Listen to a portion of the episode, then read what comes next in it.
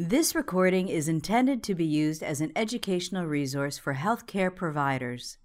It is in no way a substitute for the independent decision making and judgment of a qualified healthcare professional. It should not be used to make a diagnosis or to overrule the advice of a qualified healthcare provider, nor should it be used to provide advice for emergency medical treatment. Clinical Pearls Choosing a Urinary Catheter by Inpatient Nurse Practitioner Vivian Williams. Healthcare workers in all healthcare settings should always adhere to the latest World Health Organization guidelines on hand hygiene and barrier precautions before and after contact with a patient, bodily fluids, or patient surroundings.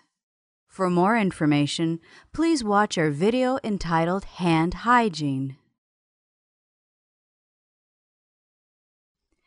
Introduction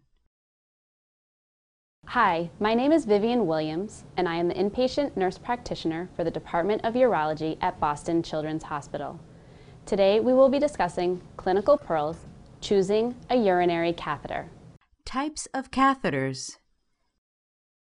There are many types of urinary catheters to choose from. Foley catheters contain a port for drainage, as well as a port used to blow up a balloon. The balloon itself is located on the end of the catheter. When a balloon is inflated, it will look as such. If you're going to leave the catheter in place, please choose one with a balloon as opposed to the Mentor or straight catheter, which is used for single use only. Straight catheters are catheters without balloons, such as this one. These are typically used for obtaining a single urine specimen and are not left in place. Lastly, there are Coude catheters. These have a very small curve on the end of the catheter and these are used for very specific reasons, such as patients with difficult anatomy. Insertion of the Coude catheter should be done by a medical professional who specializes in urology, as the tip must be facing upwards. Catheter sizing. Catheter sizes are chosen based on the age of the patient. An infant may use a 6 French Foley catheter.